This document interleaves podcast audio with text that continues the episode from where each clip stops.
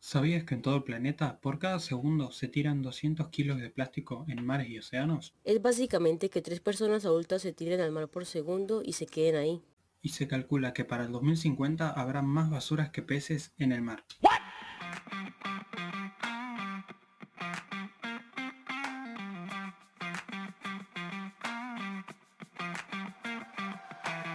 Grupo Ixana es un proyecto que vela por ayudar al medio ambiente y la sociedad. Y en este podcast te invitamos a que durante los próximos minutos te permitas ver las cosas diferentes y quizás, ¿por qué no?, incomodes a tus propios paradigmas. Quien les habla es Nayib Mar y en este episodio hablaremos de una metáfora que critica los moldes del vendedor habitual y las estrategias heredadas que se denotan en la sociedad y se detonan en nosotros mismos. Yo soy George y te voy a estar acompañando en este camino, quizá de reflexión, quizá de contradicciones o quizás de risas. Esto es Llave para un Cambio, te damos la bienvenida. En el día a día, en la sociedad en la que estamos ya criados y formados, vivimos un constante ir y venir de productos, de objetos, de servicios, todo. Comprar algo nos vuelve a un comprador y para todo comprador hay un vendedor, un pez y un pescador. Pero, ¿por qué hacemos esta referencia, Anain? Hola George, ¿cómo estás? Sí, pues después de leer el libro GoPro de Eddie Ward, vimos los diferentes puntos que él expone para tener éxitos en ventas. El libro te cuenta con detalles humanos pasos a seguir en el acercamiento con nosotros. Y aquí expone el método si yo, tú lo, donde estás diciendo que harás algo si ellos hacen algo y recalca que como seres humanos estamos programados para responder de manera positiva a este tipo de situaciones. Pero el factor humano es algo que no se puede medir o calcular.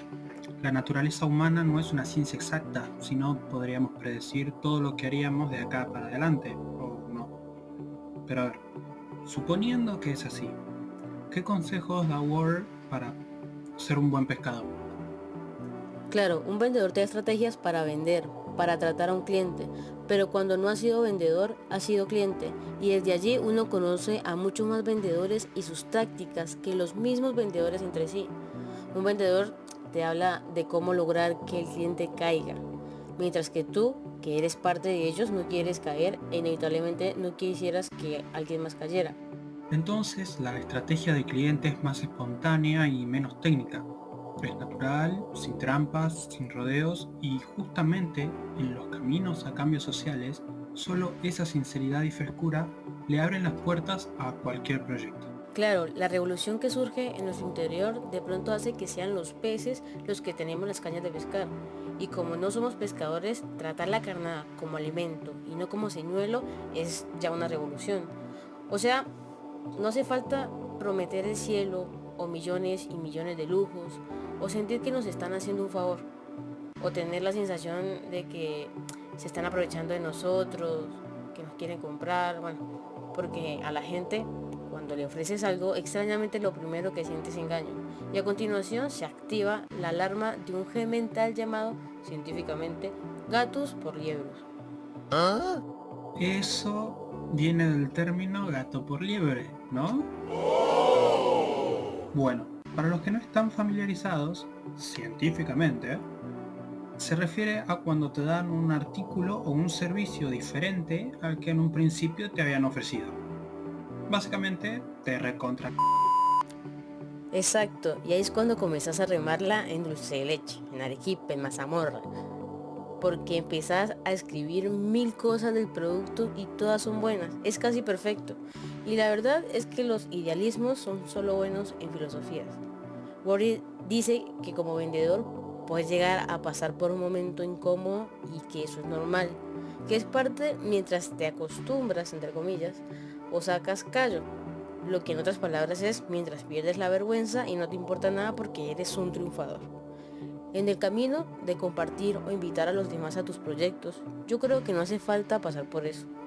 Es que es molesto e incómodo, porque creo que a todos nos ha pasado que venga un vendedor, ya sea un conocido o un X de la vida a ofrecerte algo, y uno no quiere comprar y él sigue intentando vendértelo como sea y ya queda muy forzado todo.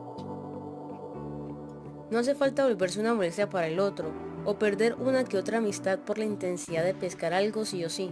No hace falta. De paso, agotas la convicción de tus sueños en vez de estarlos alimentando. Y de verdad que eso no hace falta. En este mar de oportunidades no hace falta dividirnos en peces y pescadores. Lo que hace falta es tener un propósito en común que se respete y que nos conecte, no solo con el otro, sino también con nosotros mismos.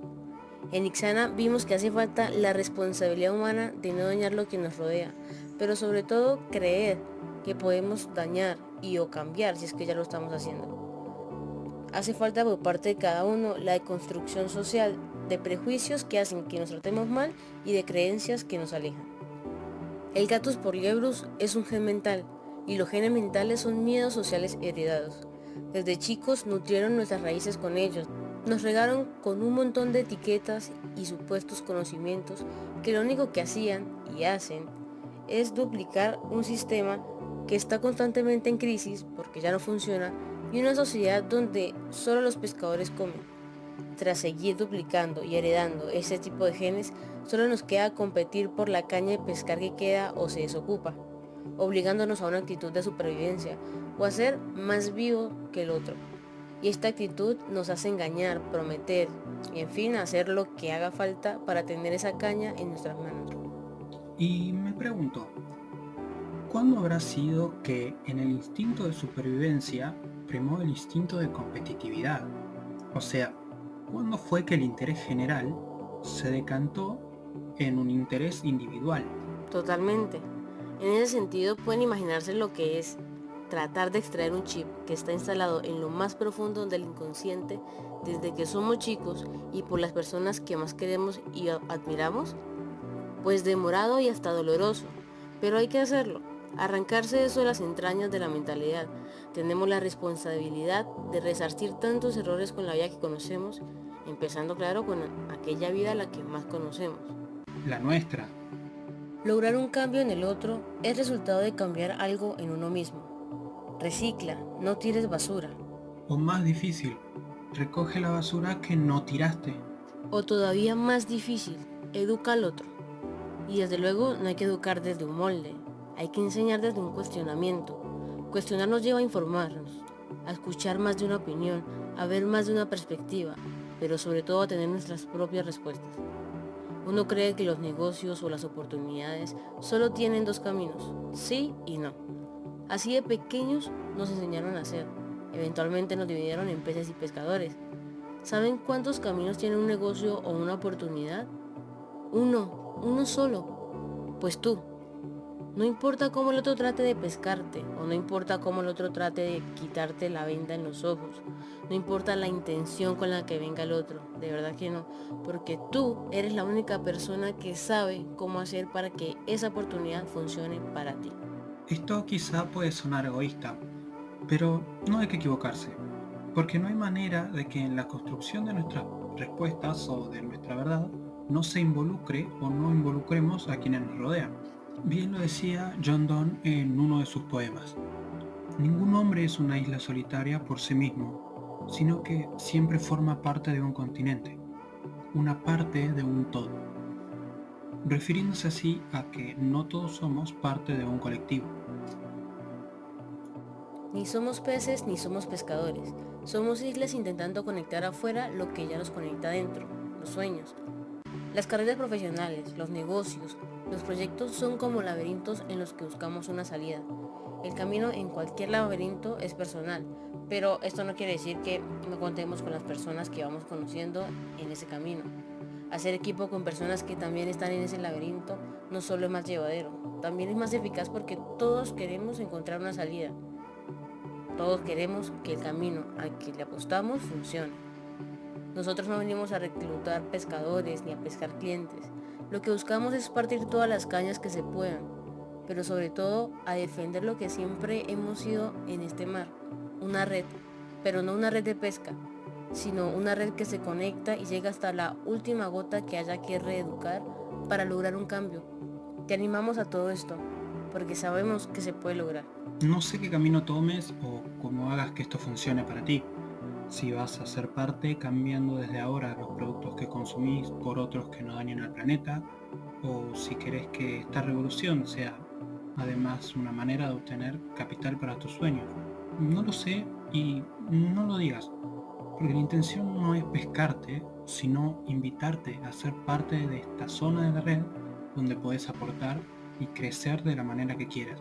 Pero lo más importante es invitarte a empezar a hacer ese cambio con o sin nosotros. Te invitamos a hacerlo por ti mismo y encontrar cosas que te permitan vivir sustentablemente, no solo por vos o por tu salud, sino por todos. Por favor, no olvides que esto es una invitación a reciclar, a usar menos plástico y productos que no contaminen, a no ser pescador, a no sentirte como pez, a cuestionarlo todo, a que te informes, a que cambies de mentalidad, a que le des voz a tus sueños y conciencia, y sobre todo, te animo a escucharlos y dejarlos que hablen. Yo soy George y me despido hasta la próxima.